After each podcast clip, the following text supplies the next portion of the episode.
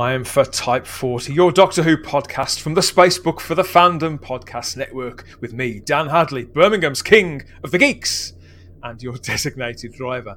Now, whether you're completely new to the show, our entire time stream, or you've been here before, you'll find an eclectic, eccentric, free speaking, and big thinking show for everyone whatever decade or century you started watching, reading, or listening along to the adventures of our hero, Doctor Who. We chat about it all on this show. All views are encouraged, and there may even be a couple of laughs along the way, more by the week lately, I think. So come and step into our TARDIS, share this journey together here with us on Type 40. And yeah, it's a return to the the present day. This time on the show, the news that uh, I'm certainly still trying to take in that broke a couple of weeks ago. It uh, left us rocked to the uh, to our very uh, socks, didn't it? Our Doctor Who socks and pants with that incredible news. Russell T Davies was returning to the show after a 12 year gap. I think some of us are worried. Most of us are excited, cautiously excited, but all of us are absolutely ravenous to hear more as soon as possible. But they're going to keep us waiting, I suspect, for all of that. But it's not going to stop us from gassing on and on about it, is it? From digging deeper, from speculating more, and imagining and getting together to chat about whatever it is that all new Doctor Who could end up being. So, this time on the show, we're going to bring in two voices that didn't get a chance to speak on the last show that we made. They're a pair of interdimensional guardians in their own right. Two of Type 40's most frequent co hosts, in fact. They're together again, but for the very first time. I'll let them decide between them who is the black and who is the white guardian. It's uh, Kyle Wagner and Simon Horton. Gentlemen. Greetings. I think uh, I'm probably definitely Black Guardian on this particular show. I'm going to be viewed as the Black Guardian for reasons that will become uh, apparent. Is that is that a spoiler? could be, could be. Read into that what you want. Kyle, great. I, I just want to know how, how I woke up and we were back in 2005. we all know that. hey, wibbly wobbly, you know what. so, yeah, first of all, Kyle, congratulations is in order. Yourself and Kevin Reitzel, you've just backed up 200 episodes of Culture Clash, haven't you? Uh, yeah, 200 episodes of Culture Clash and probably 2,000 podcasts altogether on the Fandom Podcast Network, or that's what it feels like in it. Right? so, Culture Clash is more your sort of your general sci-fi and geek culture podcast, isn't it? Covering the entire length of breadth and breadth of all the multiverses. Yeah, we eh, we try to keep everybody updated with fandom news. We throw in some reviews in there with our buy it, stream it, or unsee it review section. Yeah. Um, th- we also try to do some fun with some segments, kind of focusing on different things for our 200th episode, which is now on our YouTube channel we did actually a couple of segments. We did one. We started a new segment we call the timeline, where we focus on either a director or an actor or somebody within the fandom, and kind of just look at their career throughout, talk about what their high point was, what maybe their low point, and their contribution. And we we just started this. Our first one was we covered was right after the death of Richard Donner. So we focused on the career of Richard Donner. Then we probably took the man who might be the biggest man in Hollywood right now, quite literally in Dwayne the Rock Johnson. And then yeah. for this special 200th episode of Culture Clash, we wanted to get our first actress in, and truthfully, we felt there was nobody better than the one and only Sigourney Weaver. So we kept focused on the timeline of nice. Sigourney Weaver.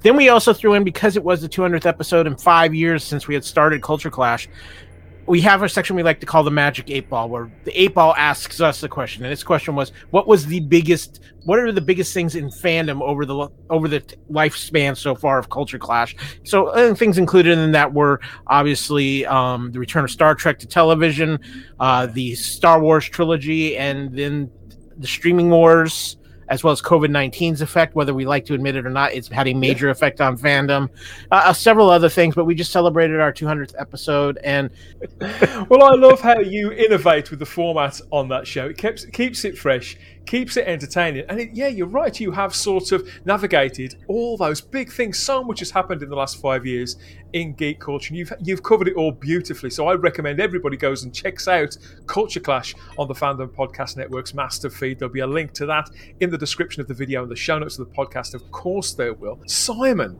what's going on with the Blu-ray range and Doctor Who? We're still waiting. Still no confirmation of the next Blu-ray collection. What's going on? I don't know. Uh, I mean, previously, obviously, it's been blamed on COVID, quite understandably. Yeah, it's it's odd it, it, it, because everybody is talking about what they're confident the next I think box we know what is is. Yeah, everybody's saying well, and, and I, I guess I won't say here in case we're not supposed to know. But it seems to be very exactly our, our mouths are zipped. But it seems to be very, very open secret. Everybody's talking about exactly the same season. Let's get it, get on with this. Yeah, yeah. so stay tuned.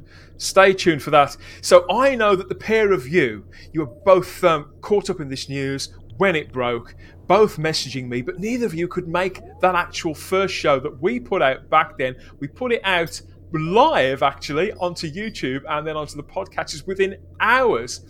But you guys couldn't make it. So that was the second coming that we talked about the Russell T Davies news first. But there are so many fresh takes on this entire subject, particularly when we look across to the Atlantic, Kyle, and what you may have to say about it. So I'm looking forward to hearing both of your views because I, I know some of it, but not all of it. You know, we have spoken, but there is so, so much else to discover. And before we get too deep into that, though, I've got to remind you that if you'd like to do some real time traveling of your own, each and every edition of this show, past, present, and future, is just a tap or two away if you know where to look to look on the device of your choice. Dozens of great conversations, reviews, previews, geek outs, and a Blu-ray talk. yeah, whatever it is, if it's Doctor Who flavored, we are on it. There's something for every fan at type40.podbean.com. There'll be more about all of that a little later on, as well as a uh, connecting call with the uh, the matrix of all knowledge that we call the Fandom Podcast Network for a word about all the other cult conversations going on across the network over there.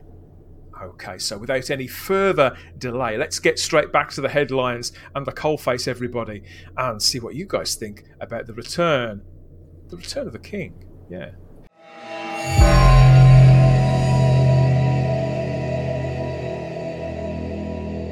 Okay, yes. So on Friday, the 24th of September 2021, the news came from the BBC that uh, I don't think any of us expected. I was certainly off. I was offline completely. Had no idea what was going on until Sarah got in touch with me and said by text. She said, "You need to see the Doctor Who news." Yeah, did I ever? Did I ever see? it? So uh, here it is from the BBC. The official line was that uh, Russell T Davies will make his explosive return to screens to celebrate the 60th anniversary of Doctor Who in 2023 and series beyond. BBC Studios are partnering with Bad Wolf Studios to produce the series. Multi award winning Russell T Davies will take control of the TARDIS once, once more as the next Doctor Who showrunner, succeeding Chris Chibnall, who departs next year. Russell was responsible for the revival of Doctor Who in 2005 and credited with propelling the show into a global phenomenon, making it one of TV's biggest hits. Certainly sums it up, doesn't it, Kyle? I'm still on a high. I've got to be honest. I'm still, I'm still ecstatic about this news. But I, I know that Russell T Davies isn't as big a figure, as known a name over in the States as he is here, Kyle. So I think my first question has to be to you. Where were you when you first heard the news? And what were your initial thoughts? What was going through your head? Uh, I woke up, flipped on my social media, and was like, "Oh, really? Okay, then." This this news hit basically in the middle of the night in the United States, and so the first thing I did was I um, sent a message to Mr. Hadley, who of course was in his offline stage. I've tried to teach him if he's going to run a podcast, you're never offline. That's I, I, think he's learned that lesson finally. Um, I reached out to some people in the Type 40 group, and they've all they confirmed it. Then the BBC confirmed it, and then I was just I was happy because we're getting somebody who I think understands Doctor Who infinitely better than what the current regime had had. And but I was also kind of taken aback because we've been through this whole era of Chibnall, and yes, there are fans who love Chibnall and have loved Jodie Whittaker's run, and all the more power to them. But for the most part, it has not been very well received. A lot of people have not enjoyed it. There's been issues, but to me, this felt like the BBC or whoever powers that be, and I think there's more involved in the BBC here. But well, and I'll talk about that later in the when we talk. But it felt like I can understand where people feel like it's a step backwards, but sometimes in life we get into such a hole that the only way out is to take a step backwards before we can take two steps forwards. And I felt like the Doctor Who ship was like the Titanic. It's been taking on so much water that right now there's like we need to go with somebody who who knows that engine, knows know, knows how to get the pumps going and get the water off the deck right at least right the ship before we can hand over the keys to somebody new new again. And I think bringing in Russell T Davies gives I think it gives a sense of confidence to a lot of Doctor Who fans. It's kind of like Linus's blanket. You, you know, he, he, it's that it, it's that piece of comfort. And I mean, let's be honest. For a lot of people, he he was responsible for the defining run of Doctor Who. Yeah, certainly in the UK, that's that's very much the case. Although Steven Moffat has written more Doctor Who than anybody else, both in the new and the classic series, I think no one understands Doctor Who better than Russell T Davies. We had, if I, like I said, I was offline, naughty, naughty, and if I'd have been paying attention, I'd have seen this from Russell over on Instagram, where he teased the fact that there was news coming that afternoon with a, uh, a little picture, a cartoon of himself on Gallifrey news coming at 3:15 and a credit to the artist. So he was being playful and teasing what was what was coming later. But Friday was a, a really strange time, Friday afternoon UK time. Really strange time to make an announcement like like this. Actually, it's, it's a strange time for the BBC to announce anything, isn't it, Simon? But where were you when you heard the news, and, and what were your initial thoughts? Um, well, I was just here at home working away, sitting in front of my computer as I am now working, and uh, I actually I got ticked the wink about 15 minutes or so before it went live on social Ooh. media. I got an email from uh, from somebody, uh, well, actually, they didn't say what the news was in the email. They just sent an email with the link that was supposed to send me to the, the, the, the news report, the press release. Yeah, but instead, it, they, they, put the wrong link in the. So, so to begin with, I'm getting, I think that the, the heading in the email was, you know, major Doctor Who news, and I'm like, whoa, what's happened? Click on the link, and I got sent to something like Strictly Come Dancing story or something or other. No, no. so it was really frustrating. Anyway, a couple of minutes later, they then sent the correct link. And my initial reaction, I have to be honest, was okay. Um, uh, I, I, had zero reaction in all honesty. I'm, I'm, so numbed, to be honest, to Doctor Who these days um, because of the current stage of the show. I, I just thought, okay, right, fine, whatever. Um, then, of course, it started actually hitting social media, and suddenly my computer is going bing, bing, bing, bing, bing, and I'm like, stop it, stop it, I'm trying to work. It's Friday afternoon, I've still got stuff to do. Go away, go away. And it just went nuts. It went nuts as uh, uh, uh for, for, for the next few hours this was the most important thing that seemed to be happening in the whole world to everybody was Russell T Davies is coming back.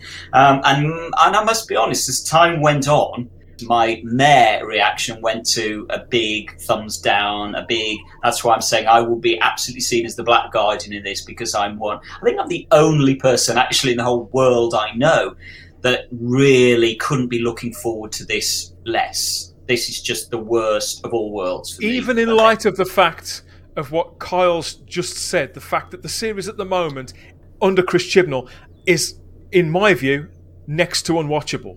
Wouldn't, isn't it a fair comment to say that things can only get better? Yeah, absolutely. But this isn't the way to do them, in my yeah. opinion. Yes, as I have said on numerous occasions, Doctor Who is li- well, it, it is literally unwatchable for me in that I no longer watch it. So it is unwatchable. So yeah, things can only get better. But as I say, this for me is not the way to do it. I would still have done what I hoping they would do all along, which is just simply rest it for a few years, let it get itself back on track, uh, and get sorted and, and then relaunch with a new series. To me, this is the worst thing is to just keep on ploughing on. It's like this juggernaut that is careering downhill. What are we going to do? Oh, I don't know. Just throw Russell into the driving seat and pray that it managed to slam the brakes on before it hits the wall. And so it still feels, you know, desperate to me. How long a rest would be advisable, though. I mean, this new material that will begin with the 60th anniversary special and then into subsequent series, that's probably not going to start filming for another 18 months or so, leaving, you know, quite a big gap in between something actually being put together. Do you see what Simon's saying there, Kyle? I mean, I think that this is a, actually quite a healthy enough gap in between production blocks. It's almost unheard of for, for a show without it actually being actively proper cancelled. What's your take? I, I, I can actually understand where Simon is coming from with the idea Doctor Who needed a rest. That maybe it just needed to go away for a while. Maybe people need need to understand what they were missing with it. But there's a flip side to that coin because of the world we live in today, one, I think Russell was brought in because it is the 60th anniversary coming up. They they cannot have not have Doctor Who on TV when you're coming close to the 60th anniversary. I think that's that's a big thing, and I think having bringing in Russell for the 60th anniversary is a way of protecting themselves a little bit. At least they're working with somebody who is liked and known, and you've got that quantity to it.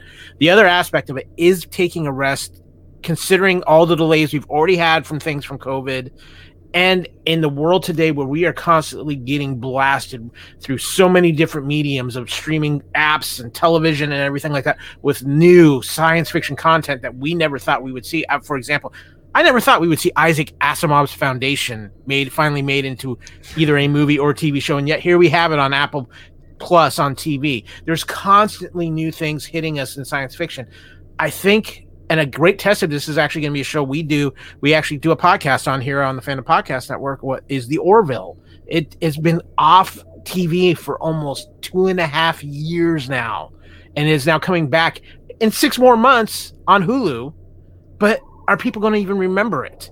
And I understand Doctor Who is much bigger than the Orville. Doctor Who is a tentpole franchise.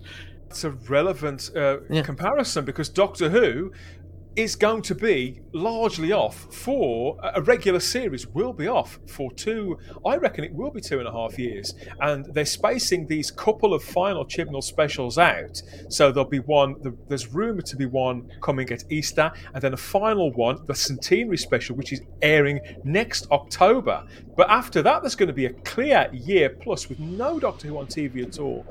In a way they're being smart about it because th- they're keeping themselves in the news cycle. And here's how they're doing it. They haven't named a new doctor yet. I don't think they're in any rush to name a new doctor no. new doctor yet. And that's going to keep them in the news cycle because everybody's going to be anticipating the announcement of a new doctor. If they depending on how they time this, they can keep themselves in the news and that's just as important but again, it's easy to get lost in all the minutia of everything that's coming out and being dumped on us these days. But, but I'm, I'm confused. I'm confused. If we're talking, uh, have I got my timelines entirely wrong here? If we're talking the final Chibnall Whittaker episode goes out this time next year, October 2022. Yeah.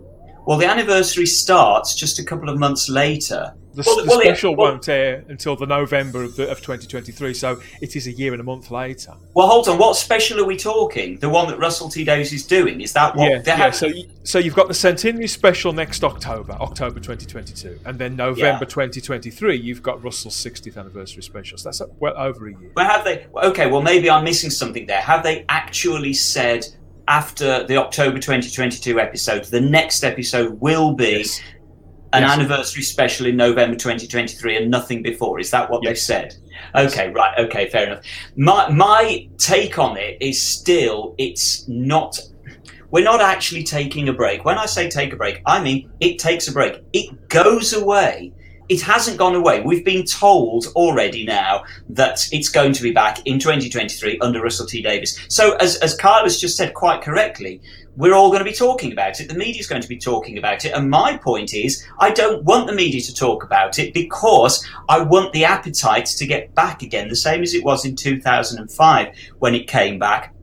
And so while we're all talking about it, and we know what form it's coming back in, there's not, there's very little to look forward to. There's, there's very little appetite to be built up of all we want Doctor Who back. And so for the public, it's just more of the same. All oh, right, Doctor Who, that program that we stopped watching about two years ago because it's rubbish. oh, they're still dragging it out. Oh, now they've dragged RTD back.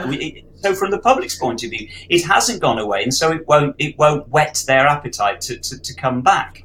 But the problem is, is I don't think the attention span of the current public allows you to take a rest because it's not that you you whet your appetite wanting Doctor Who back. It's like Otherwise, okay, Kyle, they think there's the a- there's some- there's something died- else to- has died, don't they? yeah, they, they, there's something else to fill that fill fill you on that buffet.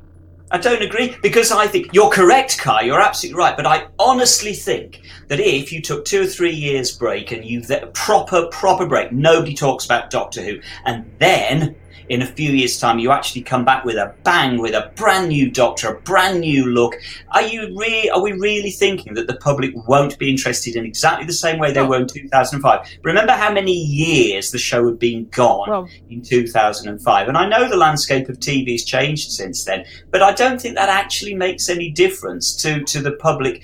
Public were desperate for Doctor Who to come back in 2005. It was almost a guaranteed hit before it even started, simply because the public were so desperate to see it back. And I think they would be again. But they're not going to be desperate to see it back uh, uh, uh, uh, with more of the same under Russell T Davies, is my personal take. here's the issue. Nothing can take a complete break anymore because of the fact that you can go and access Doctor Who's old episodes through streaming. People are constantly reliving that, reliving that, and in social in the days of social media, which we weren't this there in 2005, people are constantly going to be talking about Doctor Who. Whether it's they're talking about their favorite episode, there's not going to be that break where it's like there's No. nothing there. There's no. No, the, the only way you talk about it is through some fan mags or conventions. There's going to be constant 24 7 conversation about Doctor Who. So there's not going to be that.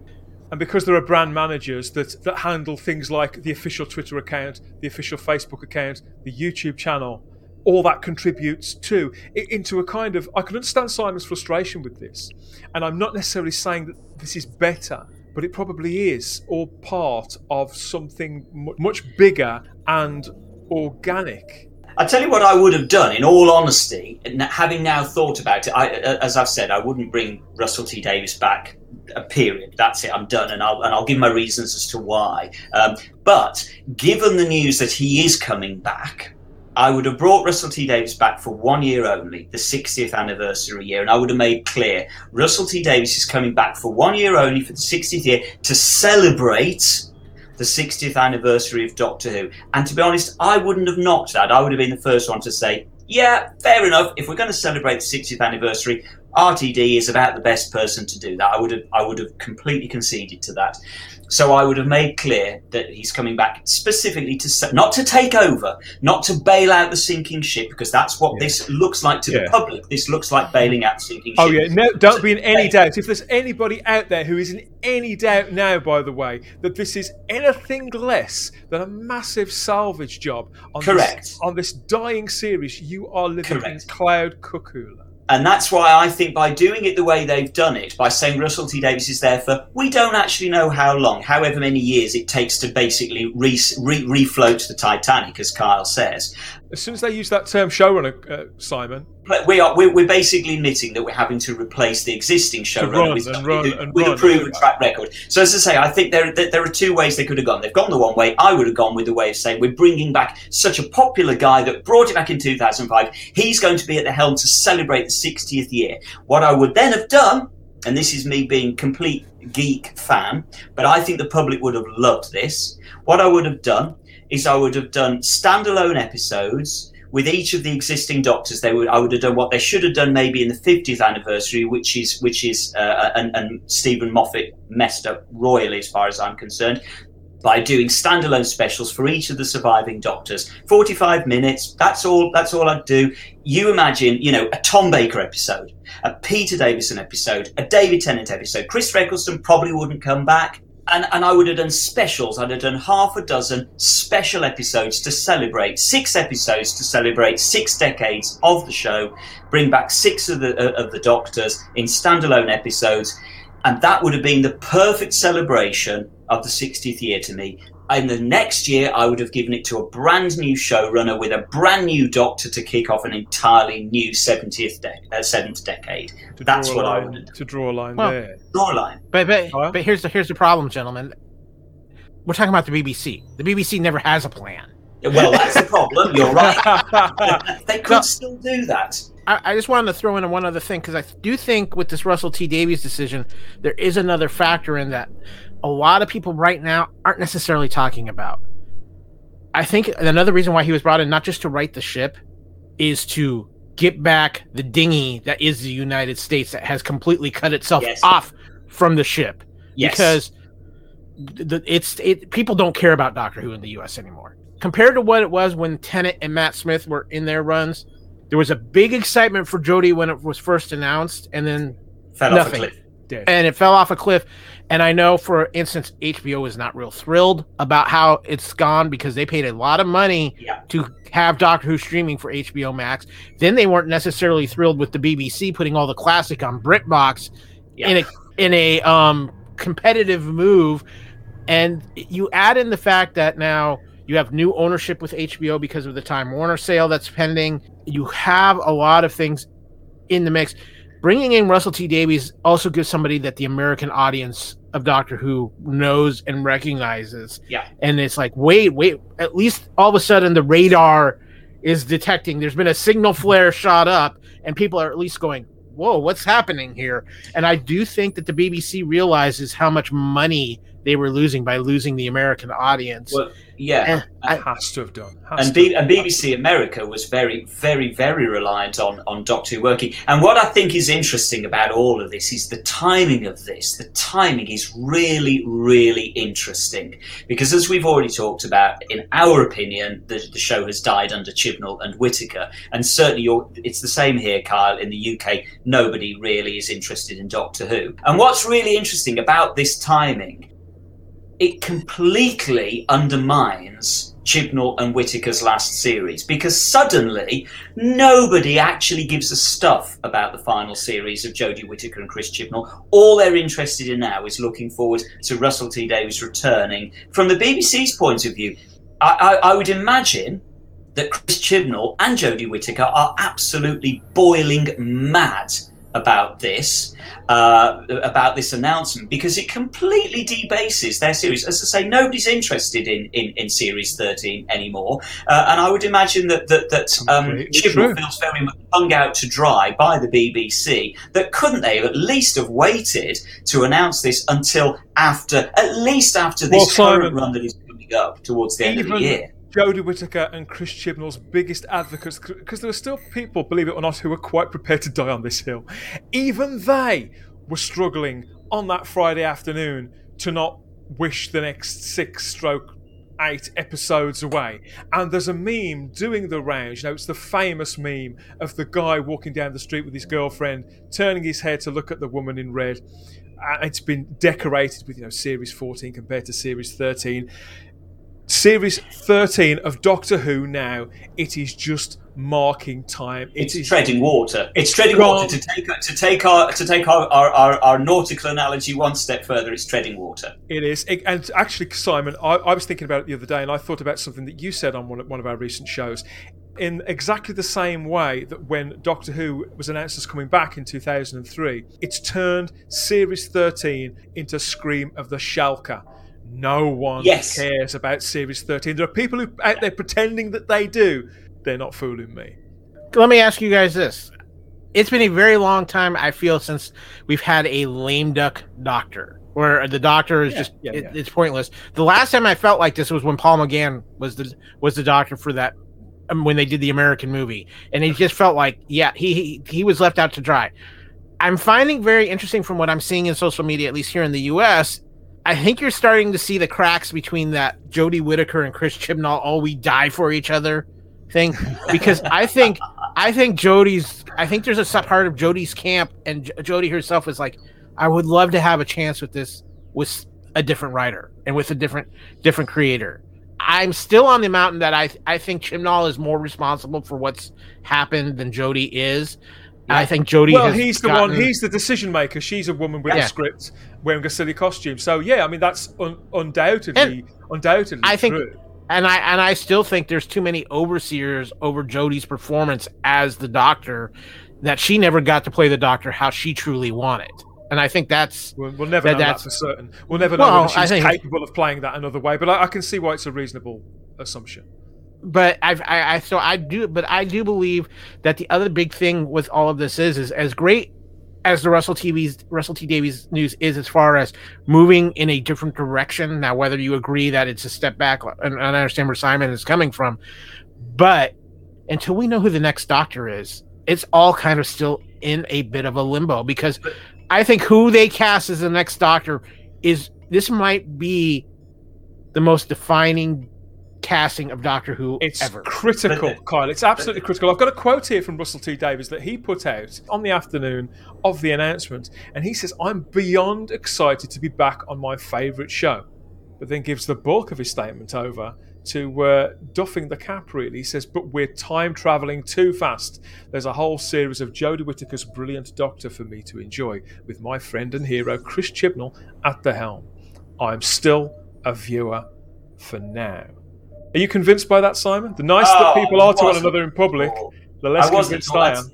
And to be honest, it came across really sycophantic and sugary, and it literally Mhm, turns yeah. my stomach. That it's like, okay, fair enough. Say that, say that we've got another series of of, of Whittaker and Chibnall to look forward to. Fine, I realise that he's got to play the game, but to call Chibnall his hero, Yeah, that that's on. what pushed it over the edge. It was oh, like exactly, you're Yeah. right.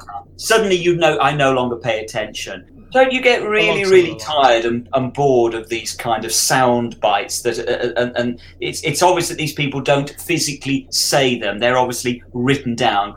You know, Russell has written that statement uh, as Yeah. opposed to said it to somebody, and there's a big difference. And I hate these pat sycophantic statements. Um, uh, and, and going back to you know this whole this whole sort of pat, passing of the baton on. What what of course is interesting is that we saw exactly the same thing happen in series one back in 2005 because within one episode uh, uh, uh, of being screened we were suddenly told that chris eccleston was going. He was gone. And again yet again although the public stuck with the show there was then very much a feeling exactly the same way as Carl's just said. We don't know what the who the next Doctor is going to be, and at that point in series one, we didn't know. And again, it, it hugely undermined series one because everybody was thinking, okay, Eccleston's all right, but who's the next Doctor going to be? That was all people were thinking about then was who's going to replace him. And Doctor Who, in many ways, is kind of a victim of this of this gimmick that it's got of replacing its lead actor because the minute there is the whiff of a new lead actor coming in, the one who's currently in the role suddenly looks very old hat, looks very past, looks very yesterday, and I'm not interested in them in them anymore. Um, and and that, of course, I think was possibly one of the reasons why Eccleston was so angry about the way it was announced in series one that he was being replaced. And we've got the same thing here. Just really nobody's interested in, in it, anymore, and that's to me is, is is part of the problem because it smacks of just so much desperation on the part of the BBC. It undermines the BBC. I mean, I know I'm, you know, okay, I'm going out on a bit of a limb here and, and maybe egging the, egging it more than is necessary, but it does make the BBC look very reactionary. Uh, rather than proactive, and as Kyle says, having any form Well, of um, plan. I think you just described the BBC absolutely perfectly there. The BBC that we know, that we know, that's how they legislate. That's how they conduct general business. Yeah. It's not. It's not forethought. It's not. As Kyle, you hit the nail on the head when you said the BBC don't have a plan. Um, and my personal belief is they don't have a plan. They didn't have a plan. They clearly don't have a plan with Doctor Who. And whether you're pleased with Russell T Davies or not doesn't really matter. The fact is, it was a Well- knee-jerk reaction. What the hell are we going to do? Okay, well, given what you've what you've said, we've talked about the timing, we've talked about the Series 13 business, and all the rest of it. I've been saying since it broke that Friday afternoon, the BBC do not announce anything, let alone things this huge, that time of a, of a Friday afternoon. I believe that this was just like the Eccleston story the, when Eccleston was leaving. They wanted to sit on that until the end of Series 1, so the regeneration was going to be a surprise, but they couldn't. Just like that was leaked, I believe this was about to be leaked. That's why they went with it on a Friday afternoon, and that they would have had ideally quite a, a longer gap, not just for Series 13 to roll out, but to give a, little, people a bit of time in between, Carl. from what I see of the landscape, what I hear from you guys and other people I know, the BBC is getting itself into a real big problem. And it's not just with Doctor They Who. It's with it's with the whole system of how television works in the United Kingdom. Yeah. With you guys buying these TV licenses and things. Yeah. When the world when the world because of COVID, especially in the United States, has adapted even from traditional television to these streaming models now and these apps and everything. And the BBC is stuck in this very old, antiquated. You know what's really strange, Kyle? You're absolutely spot on there. The BBC is in a huge identity crisis. But what is really interesting with the BBC, and I still don't get, I feel like they're shooting themselves in the foot with this. And I know we're going off on a bit of a tangent onto the BBC here. But what you won't be aware of in the States is what is now happening in, in Britain is the BBC is constantly hammering through the message of BBC iPlayer, i.e., its streaming service. It pretty much no longer wants you to watch live television on BBC channels. It just wants you to watch BBC iPlayer all the time. All that we get bombarded with yeah, is watch true. it on iPlayer. All episodes are now streaming on iPlayer. So the irony of it is they're trying to put themselves across as a streaming service and yet we're, as you say, we're in the Brit- in Britain. We're all still having to pay pay 150 quid a year by law to pay for it. To pay for it, so it's so is it a stream? What are you doing, BBC? Are you trying to do a streaming service, which we should then be given the option as to whether we want to buy into or not, or are you being a public broadcaster? And that's a huge difference, and that's why they are literally in an identity crisis. Sorry, we went down a rabbit hole. No, no, it's eh, but I, th- I think it's a fair rabbit hole because Doctor Who is truly the biggest worldwide phenomenon thing that the BBC has. Yeah, Mike. But but here's the thing: I think the wolves are at the gate at the BBC because I think there is too many international streaming mega corporations now. And I think the BBC is really regretting their deal with HBO Max because it opened up a little back door that now you have, especially now that the Discovery people own Warner and HBO, and those guys have money hand over fist. If the, if the state of Doctor Who does not improve, somebody is going to make the BBC an offer that they might not be able to say no to. And then all of a sudden, Doctor Who is in a totally different new set of hands, which could be a very big and welcome thing for it. But then it will not be the same Doctor Who that we well, that everybody knows. You're about as likely to get Doctor Who away from the BBC as you are Mickey Mouse away from Disney. You say that, Dan, though, but let's let's not forget that this is the first time ever Doctor Who has been placed with an independent production company. We're halfway there already. Yeah, so so so that in itself is a is a major move. And the BBC on... wanted to do this in, in 1990, 1991, mm. didn't they? They talked to Verity Lambert, you know, the original producer of Doctor Who. She was back in the room. She was Nick, I think she was actually close to pitching. She, for the show. I know that um, Terry Nation and Gerry Davis. Terry Nation, absolutely. Gerry Davis, um, various various other people who've been involved in the in the classic show. Uh, you know, in a major production standard. A lot of people pitched to get that show back. Um, and they turned them all down, and, and, and it was very big in fandom at that time. We were that was what we were all talking about was was the BBC going to become a co-production? Uh, it, it, it, frequently got talked about being a possible co-production with an American company. Um, that was that was very very much on the table back in the nineties, and now they've done it. They've uh, and, and to be clear, I must be honest. For me personally, I have less of a problem with it going to Bad Wolf Productions than I do with it going to Russell T Davies. Um, my, my, truck is is with Russell, and and you know I really do need to be clear about this. I don't want anybody to get the wrong impression. The reason I am personally against Russell is nothing against Russell at all. It's against the idea of stepping back, take making a desperate knee jerk reaction panicking and trying to relive past glories. And so for me, it's personally, it's very, very much a retrograde. Rather than cleanly moving Absolutely. creatively well, in a much more bold way. Correct. When, Thank when you, Kyle, when you were last on the show, Kyle, we talked a little about uh, Joe Michael Straczynski because there's somebody who, uh, okay, he he's not a studio executive, he's a writer, former showrunner, creative, and a novelist, and he was very publicly expressing an interest through through Twitter in in working on the show, in show running the show, and becoming its its lead writer to the point he made public his attempts to contact the BBC over it. Now, JMS, as they call him, along with one other person, has taken to Twitter and Instagram this week to talk about the appointment of Russell T Davies. So we've got uh, from Joe Michael Straczynski, we have got I cannot imagine a better or wiser choice. That's his reaction to Russell T Davies being back on the show whilst a, an upstart called Steven Moffat, he just put out on Instagram three three words, RTD must go. And lots of exclamation marks there. So, yeah, what are your thoughts about this thing, Kyle? I mean, obviously, JMS is well and truly out of the picture. Russell T Davies is in. Do you think it's, they've missed an opportunity in not going global? So let's talk about JMS for a minute because JMS okay. has been for the last couple of months very much putting out there his interest in Doctor Who. We've had a little hurricane of fandom news, and JMS has been a big part of it. First of all, obviously, when Russell T Davies was announced as the showrunner, I find it very interesting, and I don't think it's coincidental that not even a week or so after Russell T Davies' name showrunner, all of a sudden we have a Babylon 5 rebirth coming. Just make you wonder. Here, here, here is my thought on this, and maybe I'm wrong. I think J. Michael Straczynski was actually in the running to be the showrunner for Doctor Who. Russell T Davies got it, and J. Michael Straczynski had the Babylon Re- 5 reboot basically on hold until he got an answer for Doctor Who.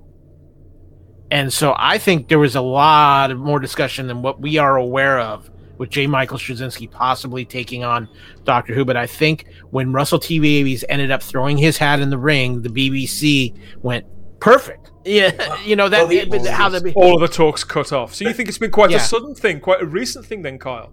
I, I, think it was hidden in the back there, but all of a sudden it really came to the forefront. We all know Moffat and Russell kind of don't always see eye to eye, and they are close friends, but they do. They've close. Got diff- they've got different takes on things, though. They and I, I think I think they regularly they they tease, and I think that's more of what uh, Moffat's post was more than anything yeah, is him having well, some fun anybody that was around for the classic run will know exactly what Steven Moffat's doing there because basically it's a direct quote that used to get bandied around all the time in the late 80s, which is JNT must go. Um, and there was one magazine in particular uh, that, that used to literally every month, it's, it's pretty much its headline on the front page was JNT must go. And then they moved on to JNT must go now. So, so that's what Russell, t- uh, what, what Steven Moffat is doing there. He's, he's being very ironic, tongue in cheek He's tipping the wink to, to us fans, saying, "Remember when you used to moan about JNT and he had to go, and, and, and now we're doing. You're you're all basically doing the same with Russell." His nose must be a little bit out of joint because when you need to rescue the sinking ship, where do you go to? They haven't gone back to Steven Moffat, who, let's not forget, was the previous showrunner. Not that there's any reason why they should, but as I say, from Steven's point of view, he must be sitting there thinking, hmm, following on from what Kyle was just saying, what I would love to know, and I guess I would hope this will come out in the fullness of time, is who asked who? Did the B? You know, you're, we're, you're assuming there, Kyle, that that, that our, uh, Russell T Davies threw his hat into the ring. Was it that, or was it that the BBC went to Russell T Davies and said, "For goodness sakes, please, we need you at this moment in time"? Don't know. I haven't got a clue. I don't think anything really has huh. been about that. And, I, and I'm interested to know who who approached who. Well, either way, Russell has to willingly throw his hat into the TV, into the ring for that to happen. I think the reason why they didn't go Moffat is because one Moffat was so adamant about being burned out when he left. Yeah, he and I think I think as they had to twist point, his arm to do the 2017 special, yeah. Kyle. He only did that. He did that for the fans so that we would have a Christmas yeah. special. He was gone but your ego must still be left a little bit bruised. I, am sure he's sitting there thinking, "Oh yeah, I wouldn't want to do any more Doctor Who." But let's be honest, I bet he would have loved them to go back to him and ask him back again. Yeah, well, the, but the other thing with that is too is that as as you're reacting to bringing back Russell T Davies and your your thoughts on it, more people would have had that thought a millionfold if it had been Steven Moffat. I agree for, for me, anything, as I say, is a backward step going back to any any form of showrunner because, uh, yeah, I, I, really strong. I, have talked about this at length on the podcast that I feel that, the, that, whoever is in charge of Doctor Who should not be a Doctor Who fan and, and, and just should be damned good at creating the best television that you will ever see. Because no, I, I was really looking forward to a bold new direction from a bold new showrunner with bold new ideas. And and we're constantly being told oh well russell doesn't have to revert back to 2005 he's you know he's got more But the fact is, it's still Russell T Davies. He still had a shot at the show. It doesn't matter whatever you get from Russell. It's still going to be more of Russell's vision of Doctor Who, and I want to see somebody else's vision of Doctor Who. And, and, and, and ironically, we were always told, we, we've been endless told, us naysayers have been endless told during the Jodie Whittaker Chibnall years, that Doctor Who is all about change. It's all, there's nothing wrong with it. It's all about change. That's what makes Doctor Yeah, Who great. ridiculous, a ridiculous Yeah. Buzz phrase that gets Correct. kicked around that I, I largely blame Steven Moffat. That was your fault. Now we keep hearing this all the time to excuse any silly creative decision, any indignity that it has to go through under the current production, production team. Oh, well, you're just against change, and Doctor Who's about change, which means that you don't know what Doctor Correct. Who's really about. But presumably, why in that case is Russell T. Day uh, is, is Steven Moffat rather not um, not not making that Can- same can- point instead Uh, of defending fair, Russell? To be fair, Steven Moffat as well. He he has another gig. He's off time traveling at the moment, adapting the Time Traveler's Wife. For Okay. I think that's for HBO too. That's a big Yeah, hmm, series, yeah, a multi-year commitment to that show. There's another thing I want to throw in here, here too, and as you talk about fresh somebody who wants to bring in change, that would require the BBC willing to make change. That is a big problem too. I think the BBC had to find somebody who either was willing to play ball with them that they could maybe put their Mm. hand in and control the puppet a little bit. Yeah, And I, I think Russell still has that kind of little bit of a relationship with BBC. And I think that's ultimately what, one of the reasons why we have Russell T Davies is because I think it's somebody who's willing to work with the BBC and not just want to do what they want to do. And I think that was something with Straczynski. Straczynski would have come in and he would have wanted, and he has enough clout to write Doctor Who the way he wants to write Doctor Who and kind of look at the BBC and say, you know, I really don't need you. I think I think you might I think you might be uh, a little bit overestimating the BBC's willingness uh, to to um, to uh, expectation rather to work with Russell on that. The reason I'm saying is because maybe this isn't quite so.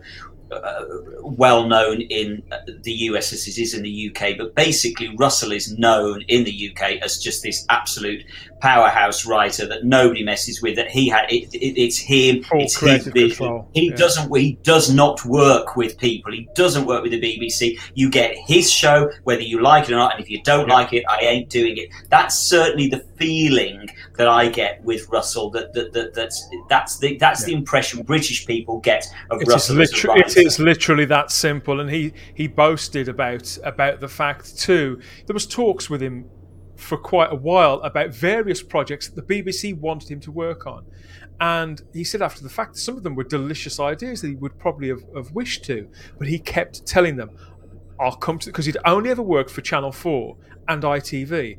And every time he spoke to anybody at the BBC, a department head, a channel controller, whoever it was, he always said the one thing I'll come to the BBC for Doctor Who. And that was it. And he'd cut them dead. And this was at awards ceremonies, in the corridors at whichever studio we were, we were And- talking about, at, and- at, uh, at various industry fairs. He'd cut them dead. And that went on for two or three years. I'll come Yeah, to the and- BBC and also- Who. And also, Dan, let's not forget that was years before he had the power that he now has. I mean, uh, yeah. again, it, it, I'm sure it's different in the US for Kyle, but here, Russell T Davies is constantly like in the top 10 most Yeah. influential, powerful people in British television. No, Um, no. and, and, and, and, and so, um, back in back in pre two thousand and five when he when he he was wielding that power then, but he has even more power now in the UK, and nobody would argue. If Russell says we're having we're having a blue elephant for the Doctor, the BBC will go, okay, Russell. Does this open the door for um, a certain captain to make some return appearances to Doctor No, Doctor Who, or is he too still too canceled out over there? I think he's too. I unfortunately, uh, I think John Barrowman at this moment in time is too toxic a character. I think that hell will freeze over, uh, for better or worse. I'm making no comment, but hell will freeze over. I think before they allow John Barrowman, um, Things- or, things or, indeed, or indeed Noel Clarke back at the uh, back at the show. since we last spoke about it, Kyle, and we compared notes with how he is thought of in the States compared to how he's thought of in the UK, and how the press and the TV industry are reacting to him, things have actually got worse for John Barrowman. And I don't think it's any more fair now than I did then, but things have got worse, certainly over here. John's not getting a gig here anytime soon. I, so I would imagine that that is in there that if, because the show will still be broadcast on BBC One, that would seem to be a, uh, a definite a definite well, no. I think we're at a point now where we can sort of move in, we can tease for the, the second half of the conversation. So that'll be along in a moment. But I do have a couple of quotes here I wanted to share with you two guys. These are two characters who haven't commented publicly about Doctor Who before, but uh, people I know very, very well. So when the news started to circulate that Russell T Davies was back on Doctor Who, there were certain people that I text immediately, just as Sarah was texting me. I was texting texting other people. First of all, it had to be uh, three Doctor Who fans that are entirely my responsibility. They got dragged into this into this universe, into this fandom the whole lifestyle of Doctor Who, and they didn't really get much saying. I'm talking about my sons, so I got in touch with all three of them that afternoon. I've got a couple of quotes here from two of Whoa! them. So we have, uh, so we've got Luke, my son Luke, and his twin brother George. So I sent them the same message: Russell T Davies is back on Doctor Who, and my son Luke replied, "Yeah." They were literally talking about Doctor Who at a university party. Goes to show the power Russell returning has on my generation. Wow. So that was from Luke. So the idea that these like 19, 20, 21 year olds at a university party, let's let's face it, odds are they've been on the drink. I mean, they haven't told me the, the ugly details. I suspect they'd they were on the outside of a couple of shandies at the time. So they're there at one of these university parties where, you know, drinking and maybe chasing girls would be on their mind, or chasing boys, chasing whoever was on their minds, and they're standing around talking about Doctor Who. That's how huge this news was. So thank you, Luke, for that. And his twin brother George says, so they're basically doing what I said they should do. That's why you should have got the smartest man in the community, George Hadley, on your podcast. And he went on to elaborate. That means the 60th would be insane. And he's got lots of time to fix things if anyone can. It's Russell. So thanks to George and to Luke for that. Uh, it, it, did tickle me. And I've got to be honest, guys, it really did warm my heart getting those back from my sons because I wonder why over the last three or four years they'd completely lost interest. Now, they were at the age anyway, they've had a lot going on with A levels and whatever else. But usually, I think if the show had been better, it would have been to them at that time in their life what it had been through the, their GCSEs and earlier on, and they'd have stayed with it. And now they're pretty up to coming back. You know, the conversations that I've had with them since is if this is on, then so are they. But with Simon, we just learned a valuable thing. We know that when Dan is done and it's his time to regenerate, that George Hadley will be taking over the Type 40 and Facebook. yeah, thanks again, lads. Good sports, and thanks for letting me bring that to uh, to the Type 40 viewers and listeners here on the show. Yeah, I think that's a good point at which to take a break because, as well as uh, as all these conversations and previews and geek outs about the world's longest running science fiction and fantasy show, heavens above, there's a whole universe, a multiverse full of similar conversations really going on right across the fandom podcast network.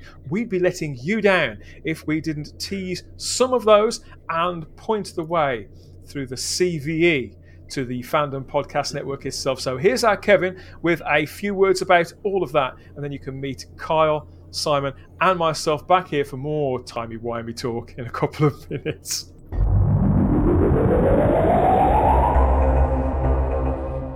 Thank you for listening. We hope you're enjoying this podcast. We'd like to continue to feed your ears by inviting you to listen to these other great shows on the Fandom Podcast Network. It starts with our flagship show, Culture Clash, discussing the latest in entertainment pop culture. Bloody Kings, Immortals Take Notice, our show covering the entire Highlander universe. Couch Potato Theaters, where we celebrate our favorite movies. Time Warp, the fandom flashback podcast discussing a year in movies and our favorite retro movie and TV pop culture topics. Good evening, discussing all things Alfred Hitchcock. Union Federation, our Star Trek and Orville show. Hair Metal, the 80s and early 90s rock metal podcast. Type 40, our show covering the time traveling Doctor Who universe with host Dan Hadley. Lethal Mullet, an 80s and 90s action film podcast with host Adam P. O'Brien.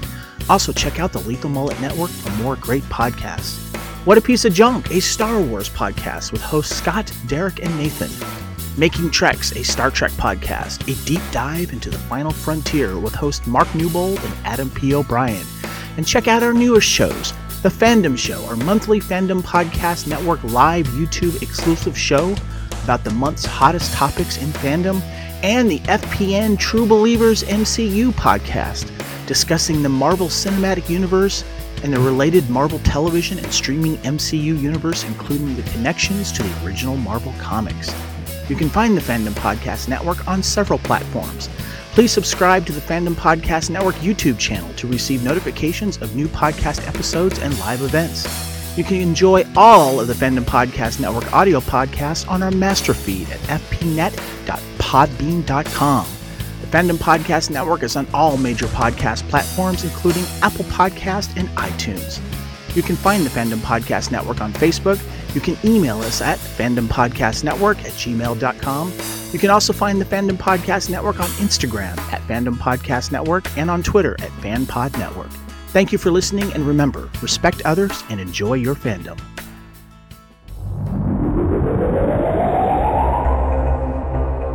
Oh, we do love to tease and tantalise you with all that, don't we? Uh, we can even clothe you too. There's merch to match all of those shows, including Type 40.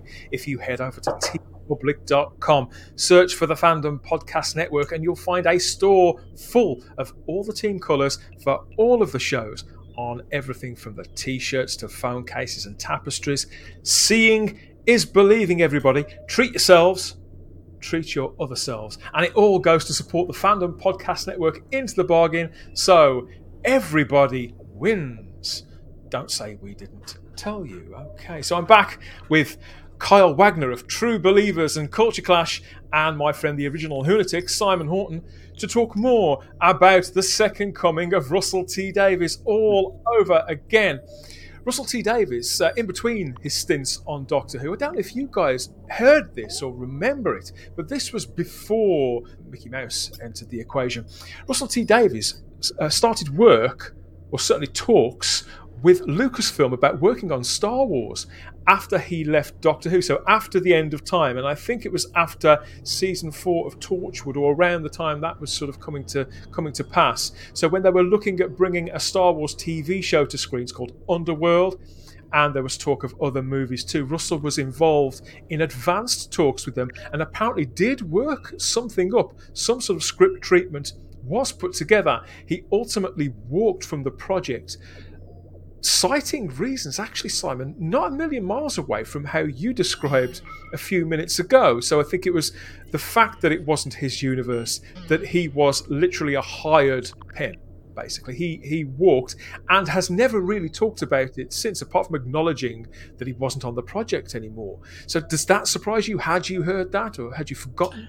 Hadn't heard about it at all. Now, I must be honest, that's entirely, entirely news to me. But it doesn't it, it doesn't surprise me from the point of view that uh, yeah, he clearly wouldn't have been in control of the ship on that occasion. He would very much have been a hired a hired writer, um, and that's where, as I say, I think on this one he he will be um, totally totally in control of this. Perhaps the BBC also gave full creative control pretty much to Steven Moffat. Maybe they did the same with Chris Chibnall. Maybe they've taken too hands off an approach on this, and actually, maybe the BBC.